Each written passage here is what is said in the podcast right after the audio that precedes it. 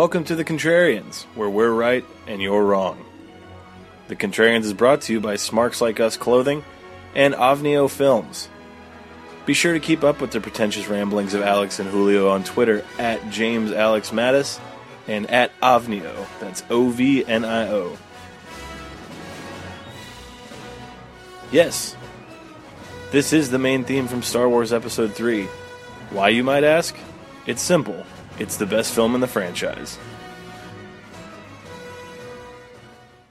Hello, and welcome back to The Contrarians, where we're right and you're wrong. I'm your host, as always, Alex, joined by my co host, cohort, and comrade, Julio. How you doing today? Doing all right. I just crossed off another Christmas classic off my list. And? How- And, well, you know, I feel a little misled by everything. It's a wonderful life. It's a wonderful black and white life. You know, the cover of DVD is in color. I was not ready for just some old timey, trying to feel good black and white comedy.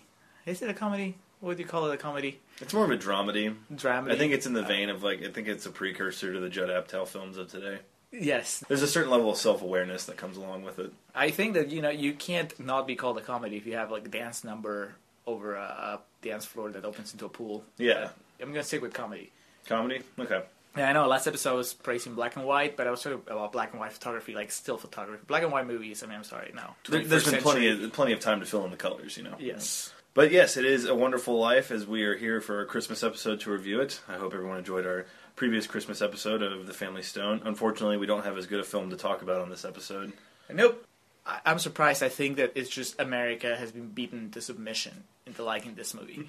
You know, you were talking about how you you were surprised that I've never seen it because they play it all the time. Well, I guess I managed to keep my shields up the entire time, and I'm glad that I've seen it now when I'm a fully functional adult that is protected from the propaganda that this movie is trying to feed you. I think it is. It could be conceived as propaganda because in my entire lifetime it plays every year at Christmas. So you're kind of almost becomes a Stockholm syndrome type situation where you eventually side with your captors and believe that this is like the Christmas classic that it holds itself to be. Yeah, I mean, and it's like basically it's a movie that's telling you, you know what, you don't need to leave town, and you just Settle. settle, S- settle. It's and you know, don't worry about you know how many kids you have or like you know financial security for the future. You know what? In the end, don't worry because God's gonna fix it. mm-hmm. God is going to fix it. God begins our film as we start in uh, Bedford Falls, New York. It's snowing, it's Christmas Eve, and we just hear a bunch of voiceovers and their prayers to God. Prayers for George. People are very worried about him. George Bailey is apparently flown off the rails, and all the townspeople are worried, and they're praying to the Almighty.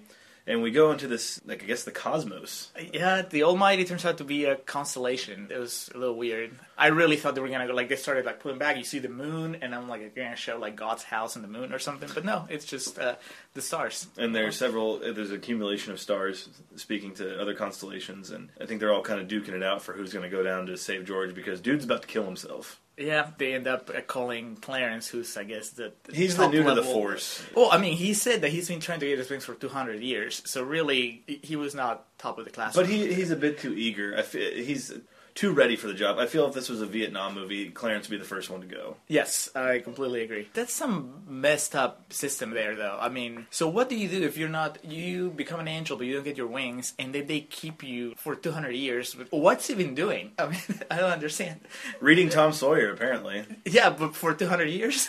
Yeah. Eventually, you're bound to find something new in there. Well, Clarence, I, I guess he gets a job, or is given the job, and that's his his new chance to get wings. Before he's flown down to Earth, the movie begins with a series of flashbacks of George Bailey's life. We go back to when he was 12 and his little brother broke through some ice when they were sledding. His brother Larry breaks through and begins drowning in the freezing cold. And like a true G, George jumps in to save him, but is uh, left ear is damaged in the process and he loses his hearing in it. Echoes of Cop Land, with Sylvester Stallone jumping in to rescue that girl and then losing hearing in his ear. I, I recognize the, the homage and I uh, appreciate it, but it's not enough to make this movie a good one. We go a few steps further, and George is now uh, working at the local pharmacy for Mr. Gower. He's put to work at a pretty young age. I was taken aback by that. Oh, yeah, he's a pimp too. I mean, he has two girls fighting over him, mm-hmm. and he really, I don't know, he's And- not really doing anything special. He treats him like shit. He And- does. But he, they're all over him. Mr. Gower, the owner of the pharmacy, had just lost his son and goes to send George out on a prescription delivery and inadvertently fills the box with poison pills as opposed to medication because of all the drinking and trauma that he's been through. I don't understand how that's a good idea to keep a gigantic jar of poison, even if you have it labeled poison. I mean, it was missing the like the skull and crossbones, but it's poison among all your medicines. I don't know. That seems like not the right move for a pharmacist. George then, in a panic, runs up to the Bailey Building and Loans Association where his dad owns the business and his uncle Billy's there. He doesn't really get the answers he's looking for there, but comes back to Mr. Gower to return the medication. And Mr. Gower's not pleased with his performance as George is beaten without mercy in the back of this pharmacy. He should have really stuck around and waited until his dad could give him like an actual answer. I mean, he that's the little poster, inspirational poster he looked at. You know, what is it? When in doubt, ask Yeah, dad, or dad he knows, knows, best, or I don't know. But, you know, do not go back to work until you hear from dad. His dad was occupied though. It's our first introduction to antagonist, the villain of the movie, Mr. Potter. Who I would also like to call the voice of reason. So George explains to Mr. Gower that he accidentally put poison in it, and Mr. Gower falls to his knees crying and forgives George and just begins apologizing for the serious beating that he just bestowed upon him. We fade to black and we come back and we now have Jimmy Stewart, a full-grown George who is about to be a freshman in college. Yeah, here we, we run into the what I like to call the Grease effect, which is you have full-grown men and women playing teenagers, young adults, and it's hard to buy. It takes you out of the movie. I mean, I'm sorry, we're looking at like 30-year-old people. Furthermore, I would like to take a pause and there is there's no way at this point that you don't know what happens in It's a Wonderful Life because you know it's just anybody that grew up here knows the story. So you know, even if you haven't seen the movie like me, you know that it's about this guy that is shown what the world would be like without him by an angel. So there's a lot of setup here, like the fact that the pharmacist is, doesn't kill the little girl with the poison. It's obviously going to pay off later. Every single thing that happens in the first hour and 45 minutes of the movie is set up for later, and it's something that it's impossible not to keep in mind when you're watching. So of mm-hmm. course, when I see that the pharmacist didn't kill the girl, I instantly knew I'm like, oh, so that girl's gonna die, and I couldn't wait for it to happen.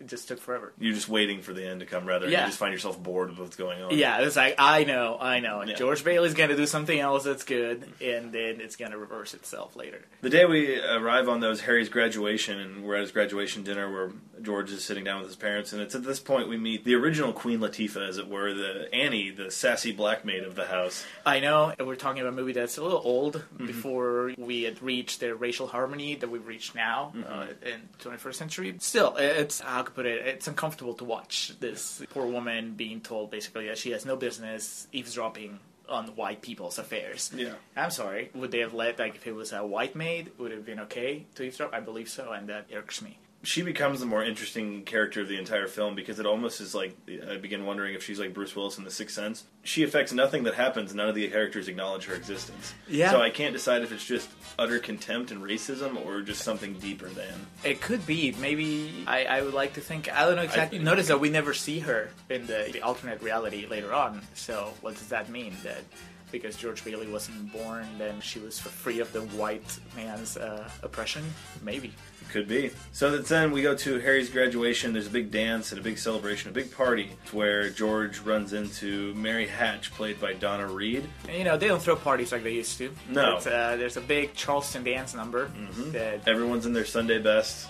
Everyone's got their hair slicked back to a ridiculous extent. I'm not a prude, but I gotta tell you, there's a reason why people don't dance like that anymore. That's a little unsettling. I felt again uncomfortable. It's a bit much. The man whom George stole Mary away from is very bitter, and he becomes informed that there's a, a pool underneath the dance floor, which isn't that convenient. Yeah, So he unlocks it, it begins unfolding. We just get this ridiculously tacky dance number surrounding the pool. Yes, it is like the, the floor is opening, there's water underneath, and George seems to be unaware of it. And uh, I guess Mary doesn't notice either, and everybody's like screaming. They just are so full of themselves and hubris that they think they're just applauding their dancing skills. They eventually backpedal and fall in the pool, and this is where we really realize the power that George Bailey has over the town because it literally becomes the George Bailey jumped off a cliff, so we should too. And the, the town follows him into the water and into the trenches. And Even the guys that opened the, the pool in the first place, they mm-hmm. just jump out there, and then the old guy that I guess runs the school, he also jumps in, and it's just it's a lot of silliness. it's very foreboding for the rest of the movie seeing these people just follow. They drown along with George. Yeah, that's basically what the movie's trying to tell you. George has this influence on the people, and it's good and bad depending on where you're standing in Bedford Falls. So George and Mary steal some athletic equipment, a, a robe, football uniform, and they begin to walk home. They come across an old drafty house, as George calls it, and apparently it's the thing in town to do to throw rocks at the house and make a wish. Yes, I was raised on throwing a penny in a pond. I I don't know. No, no, no. It's uh, you know, it's the fifties. It was okay to like be a little vandal when you're trying to win a girl's heart. I mean, there, there is the, the the romantic setting. There is, you know, she's just wearing a robe, but he is like constantly stepping on the robe's like little belt. And you know what's gonna happen, and it happens eventually. He's got some uh, alternative intentions, and yeah, he, he eventually disrobes her, and she's forced to hide in a, in a flower patch. This is a channeling a film we reviewed not too long ago, Rocky, where he just becomes a total creep at this point. Uh, but I would like to think that he's unlike Rocky, where I think that Rocky was just kind of like animalistic in his pursuit of Adrian, and you know, I think George Bailey he's kind of dumb in the way of how he plays the game with her. I mean, to the point where eventually he doesn't score. Which like Rocky knew exactly when to pounce, uh, and it was horrifying. But you know, you have to give him that. George Bailey, he spends like minutes and minutes like just going around the bush, knowing that she's naked there, pontificating and trying to be funny, and then it takes him so long that his father has a stroke, and then he has to leave the scene. So George goes from the highest of highs emotionally to lowest of lows. As uh, what a small town! They're just able to find him so easily on the street corner. it also happens later on. There's like he has some sort of alter- altercation like on the street. It, you know, it goes from his close up to like a wider shot, and it's like the entire town is surrounding him. So they find George cornering this naked woman in a bush, and they inform him that his father's had a stroke. And Peter Bailey is gone as soon as he came in. We didn't really get too much. We've got two scenes with him, and he's done. I mean, two scenes that show you what George was made of, though. He like they're having dinner, and he just tells him basically, "Dad, I don't want to be you stuck in this town with a shitty job. Yeah. I want to, I want to fly. I want to visit the world." And And the opening scene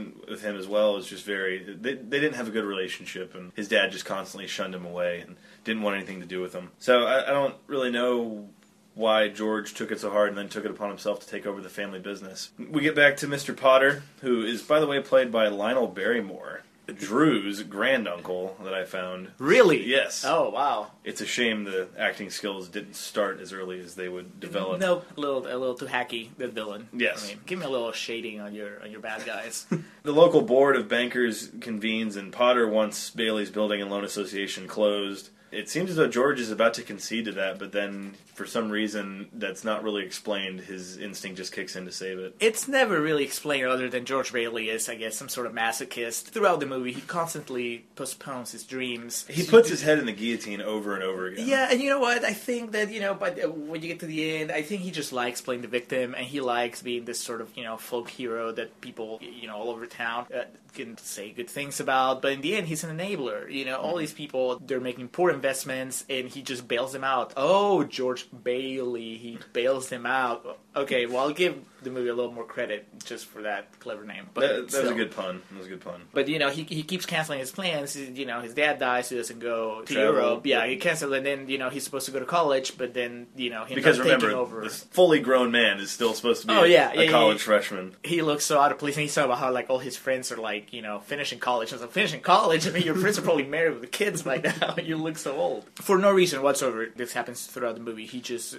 gives up on, on his dreams and just His- stays in Bedford Falls. His spiel he gave to Mary about wanting to lasso the moon and pull it down, that was what he wanted to do at that point in his life, but in the process of a few months, his dad's gone, and now his life is set from that point on. Yeah, I think he's all talk. I think he's all talk. He's like you know when That was in- like a first date too. I think he was just telling her what she wanted to hear. I know, so he could get her naked, and then when he does, what does he do? He doesn't do anything. Yeah. I think that George Bailey's just a talker. He likes to talk about how he would like to like travel the world, but that's too risky. It's a lot safer to just stay at home. Stay, yeah. stay at home and deal with like the shitty business. He's that the I could really have like. guy. I could have done this, but you know. Yeah, and then well, I'll blame my dad's death. I'll blame Mr. Potter. I could have been an astronaut, but that would have taken a lot of schooling. So George vetoes college and takes over the business along with Uncle Billy, but uses the money he saved for college to send Harry away, once again taking care of his little brother. Then we just fast forward four years and Harry's out of college. I want to see Harry. He's a much more lovable and has a better story. He is leading a more interesting life. I mean, certainly he he comes, comes back. with a hot girl, Yeah. and he's supposed to be this brilliant man. And Harry's doing what George isn't doing. I guess they had the plan that he was going to come back from college and take over so that George could do something else. But instead, smartly he took someone else's job. You know, he, he married this girl and the girl's dad offered him a job and now he has like different plans. And then of course George Bailey, poor George Bailey's gonna pout and whine when Yeah. he finds this out and you know like sulk in the corner. By the time Harry gets back, George is basically 2000 Mickey Rourke. He's too old to really do anything, and he's just sitting there waiting for you know someone to come along. He's just got his Give him a break. Yeah, he's got his cup out like a beggar. He's reaching that, that age where like the mom's telling him, "Hey, you should go, you know, meet a girl. Mm-hmm. I, I don't need you here." And he's clearly miserable. And after his mom tells him he should meet a girl, she tells him, in fact, that Mary's back in town. But instead, he goes to exploit the local whore, Violet. Yes. Oh, that's the scene I was telling you about. Like, Yeah. you know, so Violet throws herself at him. Horrible game. Again, I mean, I understand his dad died, so maybe, but no, he was old enough to have taught him like Yeah. at least a few moves. He was clearly a 35 year old man. Yeah, and, and yet you know he hasn't learned anything about how to how to woo a lady, and instead he launches into this speech. I mean, it's obvious that Violet is ready to just take him to bed, and mm-hmm. instead he goes and tells her that they need to take their shoes off and climb the mountains and whatever. And then she's horrified, and not just her, but the entire town has gathered around them by the time that you pull back. I guess not much happens there because they do convene around. Yeah, like, it's like in, in like 30 seconds, like the word spread. Hey, did you hear that George Bailey's making a fool out of himself? And this is before Twitter, so like it must be a really small Oh yeah, town yeah. If you need a reminder, this is like old timey. Is just just look at the phones they use every time. I was just like, wow, that is heavy. he does go to Mary's house and just completely blows it with her. She talk about another girl that's clearly ready to go to bed with him. She drew a picture for him, puts on their song, and he just comes in and just acts like a real dick. Yeah, he's he's acting like a child. Like, I didn't want to be here, but Yeah. it's warm. It's so weird. It's like the fifties were so weird, man. Like the mom is there, like we're upstairs, like running a commentary on what the date is doing, and also reminded her that she actually Has a boyfriend. boyfriend. in New Sam. York. The boyfriend calls, and then they both get on the phone. Like there's the He wants to them, talk to both of them, and and offer him a job and telling her to invest and the entire time like their their heads are together and he's smelling her hair and it's getting a little creepy and then he just slams the phone down and says he doesn't want any of it. As they embrace in a kiss. yeah that's the 50s i mean with texting that would never happen here No. it would just be done with like a couple of emoticons and that's it Mary's mom seems to be the only smart one because she knows that this is just a bad idea. i know do you really want to get married to the guy that everybody mooches off Like the, bedford falls the rural Texas town where you just come back and just whoever's best from high school, you just go and marry them. And we immediately flash forward to the wedding of Mary and George. And again, her mom is just mortified as to what she's seeing. But I think uh, we do get a shining light out of all this just nonsense because we get a reappearance of Annie. telling white people what's up Yeah, exactly. somehow I don't think it's it's explained, but somehow George has like a lot of money. At least that he's been saving for uh, He somehow gets two thousand dollars. Yeah, which is like in this giant bills from old time movies. I think he kept it in his coffee can behind his ball cards. Oh So, yeah, yeah, yeah, that makes sense. He's bragging about like how much money he has to spend the honeymoon to Mm-hmm. like the taxi driver and and marry his wife now. And of course, They're right on the edge of town, about to get out. True, George Bailey. It's almost like you know what I was thinking of the Truman Show. How every time he's ready to leave town, something happens. I think maybe Ed Harris was pulling the strings all over Bedford Falls in the moon. So the bank You is do see the moon in the opening credits. I think that uh, God was Ed Harris. This is a precursor to the Truman Show. So the bank's gone broke as the loan officers are there to collect, and Uncle Billy, of course, gave away everything they had. Yeah, let's take a moment to talk about Uncle Billy. I think we kind of like. I think uh, we can put a pause on that because he fucks up far worse later in the movie. Right, but but in order to like, I mean, if you're watching the movie, if you're paying attention like George, you know that this would happen eventually. Yes. You know, you have to be an idiot to leave that guy, Uncle Billy. I didn't get it at first, but I guess that crow that's like in the office at all times, that's that's his pet. Okay. That's someone flag- you want to let handle money. Exactly. Someone who has a pet crow. Yes. You want to let them manage finances. Red flag number one, the crow. Red flag number two, just the fact that he's an idiot. Every time that you talk to him, I mean, you wouldn't let him. For how much blatant alcoholism is going on in this movie, I think he's definitely the closeted one. He's always got the shakes. He can never remember shit. Yes. Doesn't remember to pick things up. he doesn't. He can't keep his cool. I mean, when George gets to the building, he's already locked everybody out because he doesn't know what to do. Constantly looks like he's on the precipice of a heart attack. Yes. At any moment, his left arm could go- numb, and the taste of copper could fill his mouth. Also, not completely related, but he kind of looks like Lewis Black. I thought he was like Joe Lo Truglio's grandfather. I got that vibe from him. But the bank's gone broke, and people are there, and they want their money. George doesn't know where it is, but he has to give him this big rah rah spiel about "I'm going to get it to you." And That's George Bailey. He's Yeah. a talker. he's a salesman more than anything.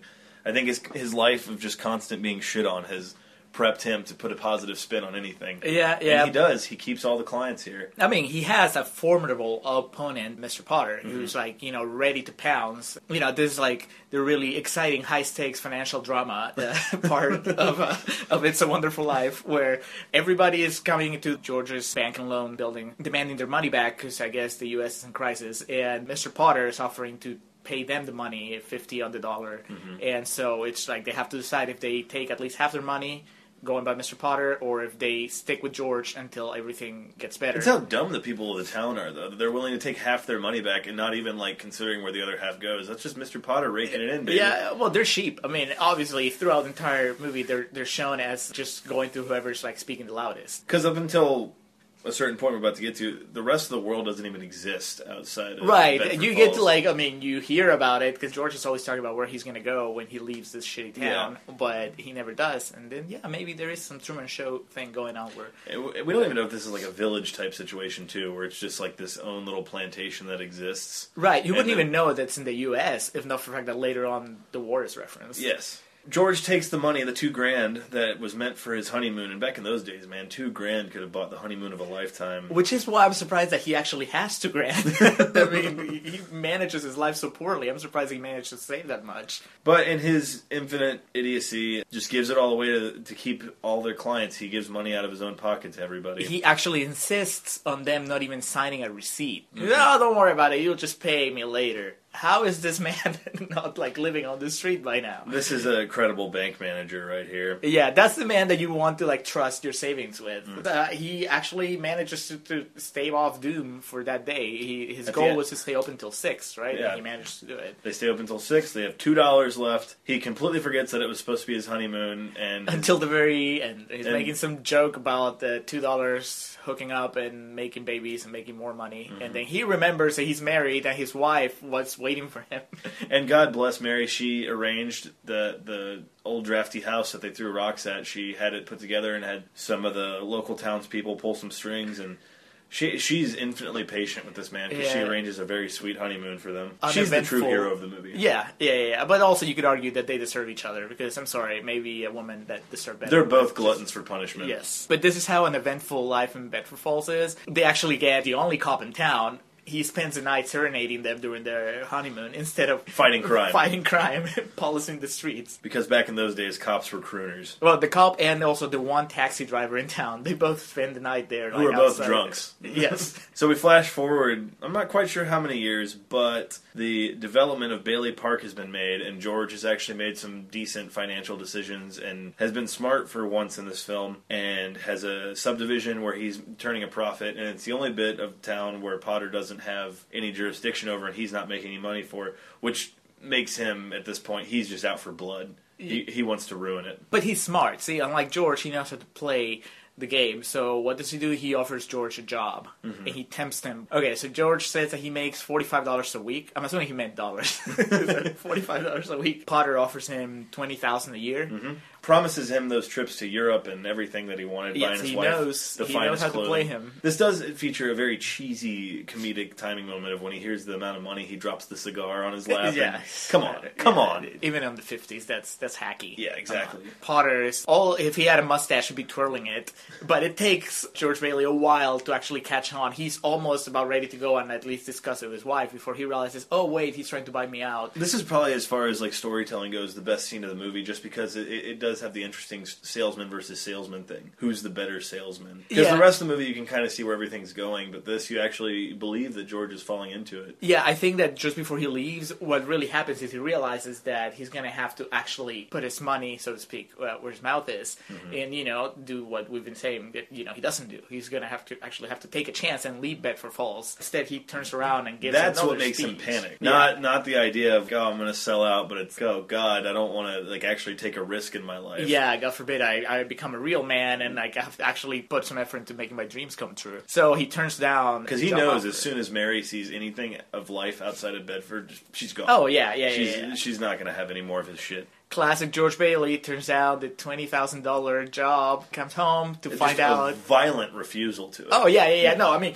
he burns that bridge. He went nuclear on that bridge. He doesn't even yell. He, he yells at Potter. He yells at Potter's creepy bodyguard, and then he yells at the lady that's like. yeah, what the fuck's up with that dude? I, I Like, don't know. We get no explanation as to why he's a mute. I, I would like to say that Mario Scorsese cast him, but Scorsese was probably not making movies back then. No. Yeah, after burning that bridge and turning down the most money that he would ever make in his life, probably he goes home and finds out that he's going to be a dad.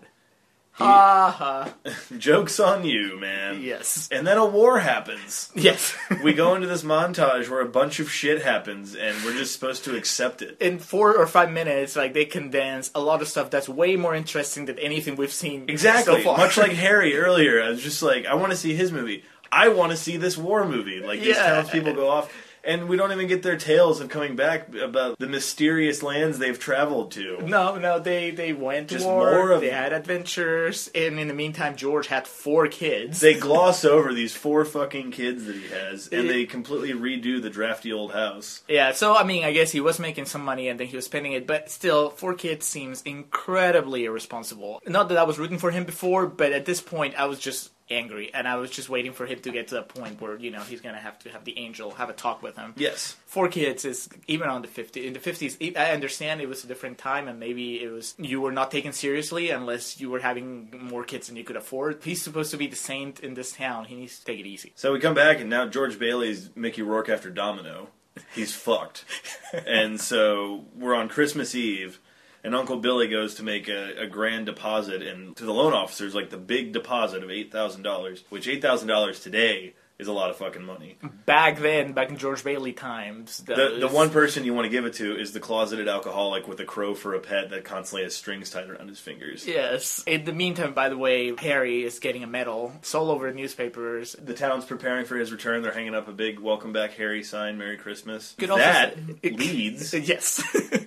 that leads to uh, drunk uncle come over to uh, Mr. Potter to brag about how Harry is being awesome and also make some quip. Okay, I'll give him that credit. That was I actually did like a little fist pump when I heard him when he's just like, "Well, George couldn't go to war because you also not all the evil people are in Germany, but also there's some in town." Excellent line.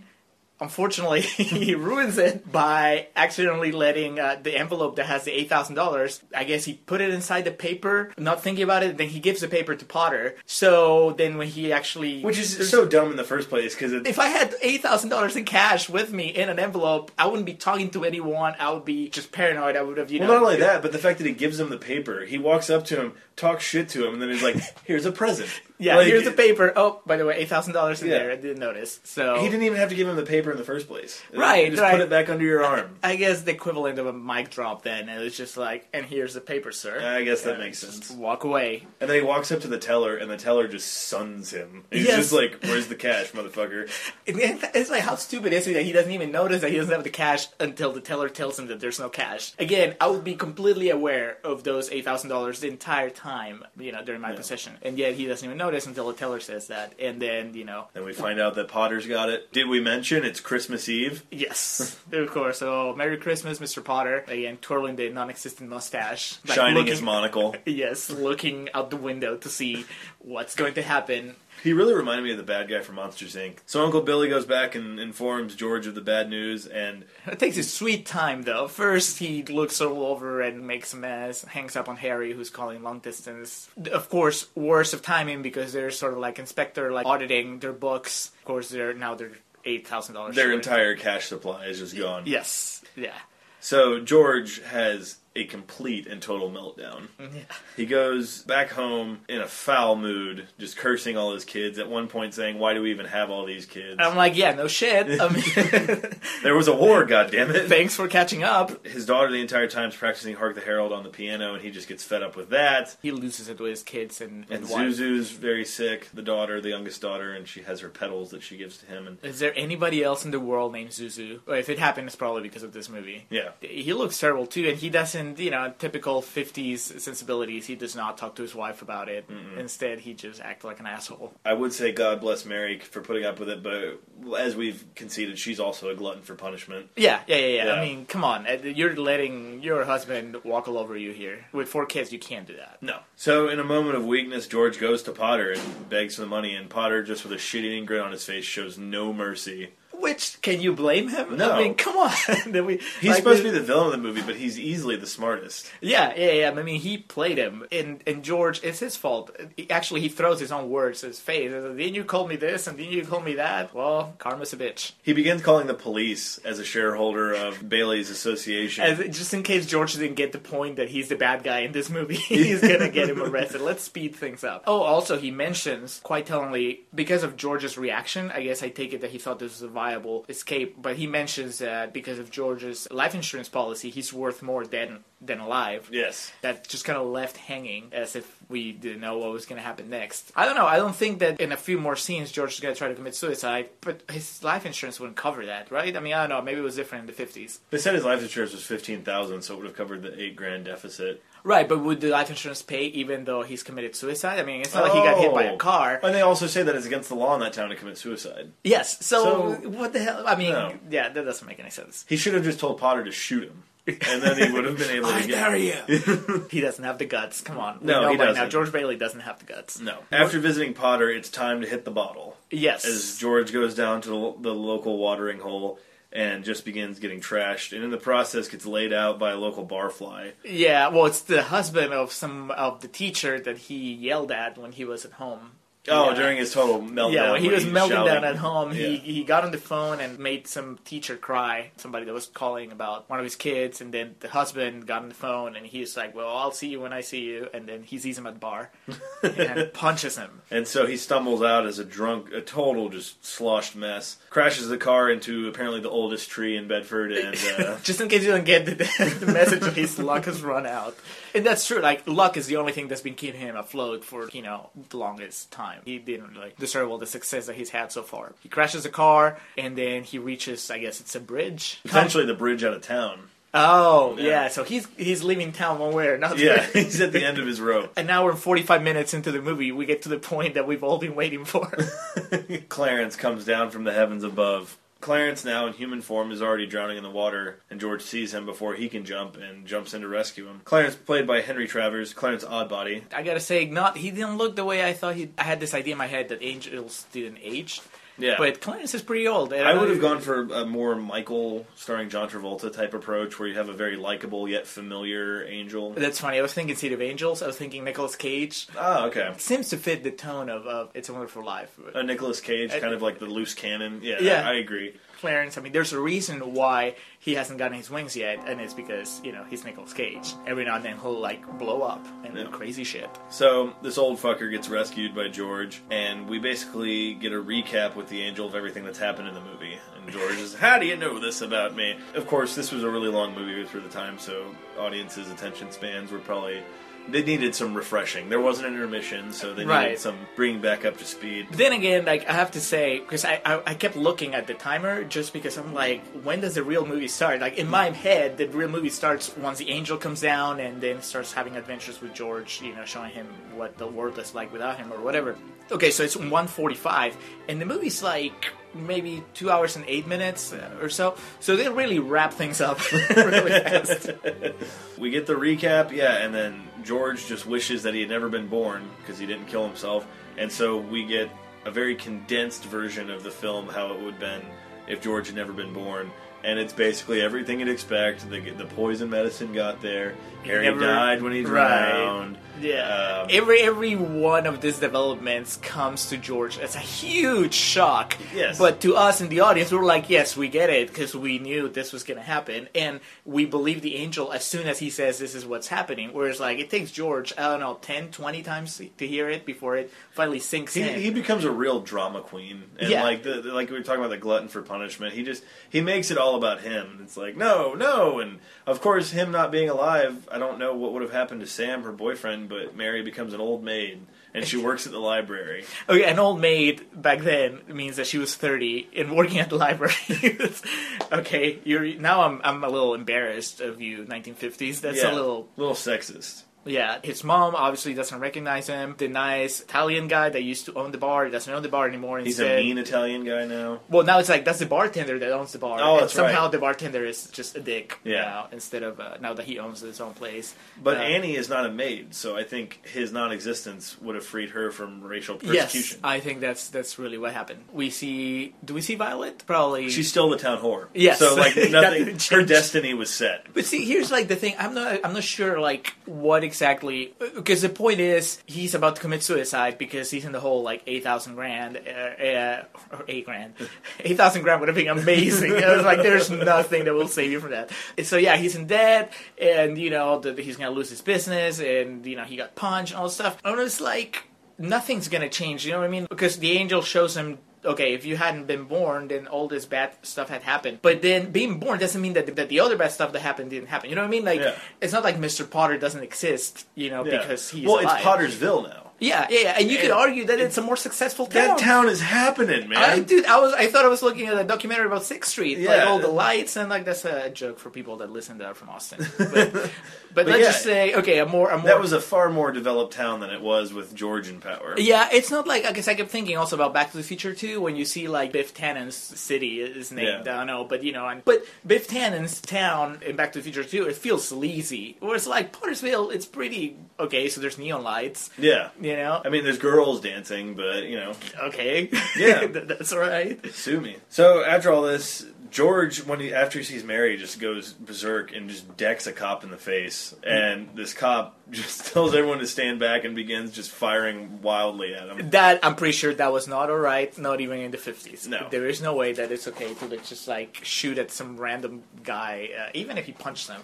That doesn't seem correct. But yeah, that is that's George completely losing it. By now, I mean the entire time Clarence has been like keeping him company and just repeating over and over his story about how he's an angel and needs to get his wings, conveniently disappearing whenever he, he gets in too much trouble. Yeah. And of course, again, all this happens over 15 minutes. Yes, it's glossed over.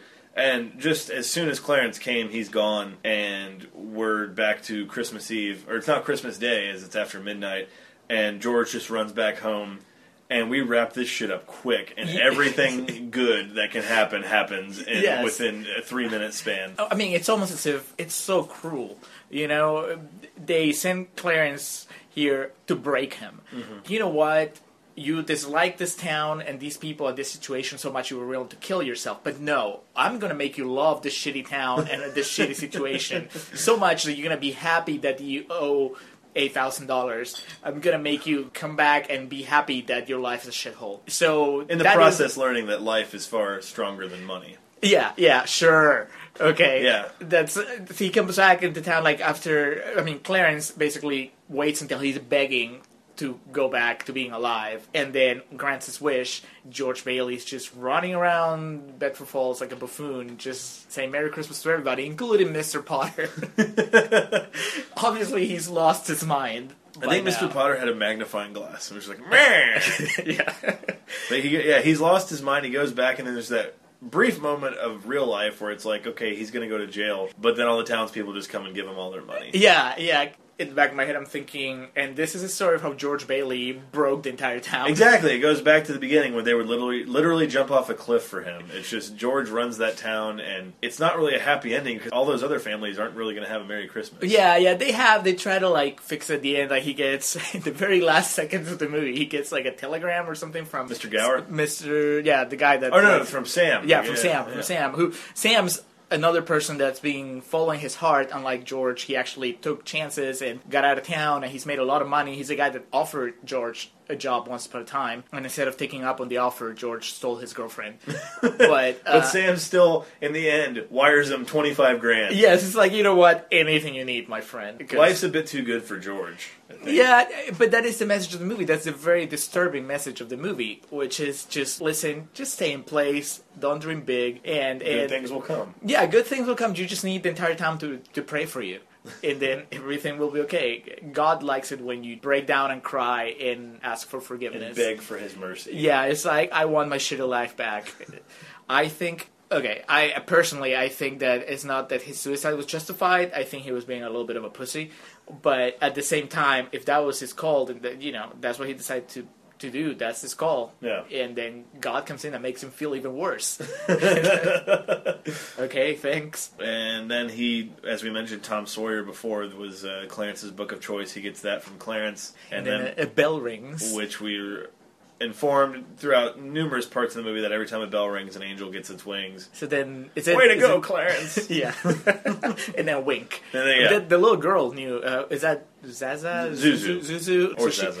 She, she, she knew about it. Is that? Did she say that she heard it in the school, or is it not like? It's, It's just a common known fact in Bedford. okay. So it's in Bedford. It's not like America, right? Because I'd never heard of that until, until I watched this movie.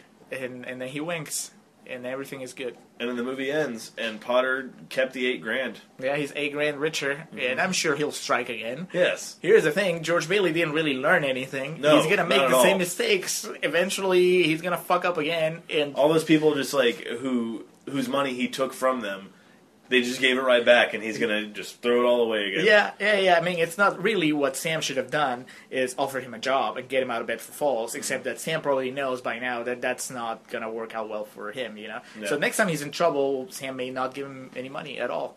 Potter wins. Eventually, Potter wins. Potter will always win. Yeah, I completely believe that. And eventually the Barrymore family won because Drew became one of the most beloved actresses of her time. Yes. So it is a happy ending after all. I guess so, yes. Yeah, shitty movie, but happy ending. T-shirts, t-shirts, t-shirts. Hundreds of thousands of wrestling t-shirts all for you to buy. Starring all of your favorite wrestlers. Daniel Bryan, Bret Hart goes to Montreal, some dead guy, the Blackjacks, Mulligan and Lanza, not Windham and Bradshaw. Wrestling! SmarksLikeUs.com, SmarksLikeUs.com, SmarksLikeUs.com. Selling you wrestling t-shirts. Also available, buttons, stickers, and kitty cats. Meow. So, It's a Wonderful Life was released on December 20th, 1946. Was directed by Frank Capra. Had a budget of around $3.7 million and actually flopped at the box office. What? Ended up costing the studio $525,000. Well, it wasn't a wonderful life at that point. No, it's a, a movie So- that's definitely garnered a much bigger following in years since. it's a wonderful flop. It's at this time stands at a 94%, a towering 94% on Rotten Tomatoes. Well deserved, I would say. I, I would like to meet the six percent that doesn't like it. It was based on The Greatest Gift by Philip Van Doren Stern. Five Oscar nominations, but zero wins. It is a Christmas classic, and interestingly enough, the first time Julio you've ever seen this movie. Yeah, and actually, you know, I'm thinking it might be the first uh, Frank Capra movie I've ever seen. Which is I was going through his filmography when I was getting ready for this, and as much as like you know I've read and heard about him, I think it's the only film of his I've still seen. Uh, I think Mr. Smith goes to Washington. That's him, right? Yeah, Yeah. So maybe that'll be the next one I watch. I I like it. I understand why it's endured. I don't understand why it flopped, but I guess it was a different time. I don't know. Yeah.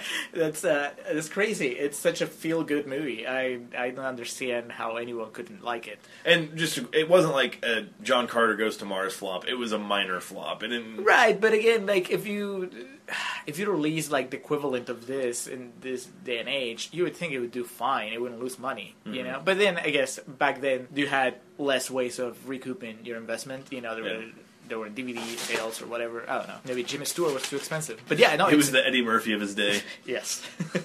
no, I really liked it. I liked it a lot. Uh, like I, I kind of mentioned earlier, uh, I had this expectation. I thought that the movie would spend a lot more time on the dark alternate reality, and instead, that's the last twenty minutes of the movie. As many times as I've seen it, that part of the movie gets like Shorter shorter, and and shorter. shorter because I forget that it's only like a, a brief period of it. Yeah, I mean it's, uh, but it's even though I knew I was watching a lot of setup, that's fine. It's it, it was good setup. Jimmy Stewart is just, I mean, he carries the movie, so he can. He is really good, even though he's that like very nineteen like forties fifties actor type thing. He's yeah, really good. but that being, I had that expectation. Yeah. Also, I knew that I was going to be watching like an, an old movie. It works. Every every character, you know, every little thing they set up pays off really well. And I actually like the fact that Mr. Potter doesn't get punished at the end. You Really? know, It- yeah. I mean, you don't need to tie everything. He is the smartest character in the movie. yeah, yeah, yeah, yeah. He's he's a horrible person, but he is playing his cards right. And I like, especially for an old movie like that, the fact that they need, didn't tie everything up neatly, like you know, put a bow on it and had the bad guy punished. That's actually surprising. I like it. You know, it really focused on what's important, which is that he had a pretty good life. I wouldn't say his life was wonderful. No. Personally, if I had four kids, I would shoot myself. But Well, that and also just the, the stress that comes with that type of job. Yeah, like, yeah, yeah. he didn't really have a wonderful life. Yeah, a wonderful life would be if he had like achieved, you know, if he had at least traveled around the world once, and you know, he didn't have like all those regrets. But he certainly had a better life than what he seemed to be thinking he had around that time. And also his whole journey. One of the last lines of the movie, the Harry's toast to my brother George, the richest man I know. That's that's Yeah. perfect. I, I teared up a little. uh, around time, townspeople start like you know chipping in and putting money, Yeah. and then Clarence's little dedication on the Tom Sawyer book, Yeah. which is like there's not a poor man that has friends or something. That's that's pretty sweet. I, Yeah. I like it. So yeah, who cares if Potter didn't get punished? I mean, he's an asshole. For 1946, it's a really good looking film too, and also just like even some of the very minor like visual effects, Clarence disappearing and reappearing type stuff. Once like, it gets into like the dark reality, it, it was pretty striking. All those like silhouette shots that he that he does, it looks it looks pretty awesome. Yeah, I like it. I like it. I understand why it's enduring as a classic, and uh, I'll actually make sure I make other people watch it now. I don't know if I'll find anybody that hasn't seen it. it does have that grease effect of the using older people for young actors, but that trend existed until like the early 90s. yeah, here it's not as distracting as with Grease, I think, because you're not stuck in a high school the entire time, so you can kind of like almost forget that they're supposed to be much younger. But with Grease, with the songs and like the slang that they use, it's a little too much. Yeah. We need to figure out what Grease is at. That might need to be an episode that we do. I think Grease is gonna be one of those that's like the middle of the road. Oh, like those 60% where we can't really fuck with it. yeah, Acting was just a much different beast back in these days. Like we're talking about, we're watching. You really had to be like a vaudevillian showman. You had to sing and dance and everything, and that, that's why a lot of the performances in this are so good. Like Donna Reed is Mary, and like we said, Jimmy Stewart. It's you don't quite get stuff like that anymore. yeah, but I it also sometimes I, I always have to adjust my, my filters whenever I watch an old movie because it I do find it a little distracting. You know, it's a lot less naturalistic. You can feel a lot more. It really feels a lot more like you're watching a movie or you're watching people perform. Okay. The way that they deliver the dialogue and the way that they I don't know, it feels very stagey, which is good. I mean, I like it. It, it works in the movie, but you have to reset. You know how what again your expectations. You know, it's not the Yeah. same type of acting as when you're watching a movie that's been made now. You have I don't know. I mean, you know, somebody like George Clooney or or uh, who's your boy Jake Gyllenhaal. Yeah, you know, or, uh, performing. it's just different. Jeff Bridges or something like Jeff that. Yeah, yeah. But once you get through that, you once you're used to that, then it's really cool. You agree with its status as a Christmas classic? Yeah, yeah, yeah. I would. I can't really think of anything to complain about. I would give it like 100% Rotten Tomatoes. I think that's how. For I what it probably- is, for the, the universe that exists in, it's a great film. Yeah, well, I think because the ending makes it. All the build up, the payoff is, is very appropriate. And like I said, I was watching it. Uh, I don't know. It worked for me very well. I I, I watched it uh, knowing what was going to happen, and yet when it happened, it got me anyway. That was and really that good. really is like the mark of like a really good film. Like I'm blanking now off the top of my head, but there are movies like that, like Terminator 2. No matter how many times I watch that, not to compare Terminator 2 to It's a Wonderful Life, but I'm just saying. But you you could compare Arnold Schwarzenegger with James Stewart. Uh, exactly, as far as captivating performances, but like Vaudevillian dancing numbers. great movies get you with the ending every single time. Yeah. and that's and this is a prime example of that. Just like we watched it with some friends, and they even like at the end are like, "God, I love that movie." Just gets you every single time. It is. It's great. And what we were talking about before we started recording, it was really hard to be snarky about that. Yes, that, that, this might have been the hardest so far. Yeah. and uh, apparently some people are because there's six percent out there. I'm, I'm really interested in reading those reviews now. Yeah. That was a real talk about It's a Wonderful Life. As the year comes to a close, we would like to thank our listeners and fans, especially our fan of the month, Kathy Strait, who's been supporting us since the beginning, baking us cookies and just sending us messages of encouragement. Christmas cards. She's been a real inspiration and Yes. a, a real ray of sunshine. Yeah, so we dedicate this special Christmas episode to Kathy Strait. We dedicate this wonderful life to Kathy Strait. Yes. For any of those who have actually listened to this podcast and stuff, we've had a lot of fun doing it so far. In the first five episodes we've had, and we look forward to doing many more in 2015. We're still debating about what the first of the year is going to be, but uh, wish you all a Merry Christmas, a Happy New Year. Julio, got, any, got a bow to put on top of it? We have a website now, www.wearethecontrarians.com. It has exactly the same things that you would find on SoundCloud. Uh, there's pictures. There's pictures There's and, pictures. and You can longer leave- details. yeah, you can leave comments. And yeah. There's not a poor man who has friends. There you go. That's the quote. that, yeah. Yes. All right. Well, take care. Remember, this is the Contrarians, where we're right and you're wrong.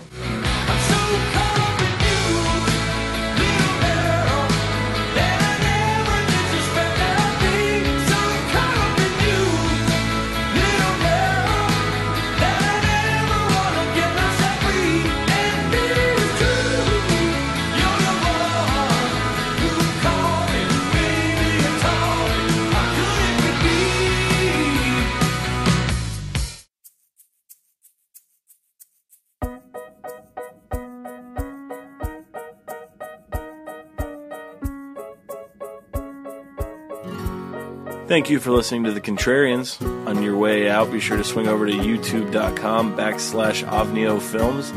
That's O V N I O Films. And check out the new adventures of Baby Jesus, a web series created and written by The Contrarians' very own Julio Oliveira.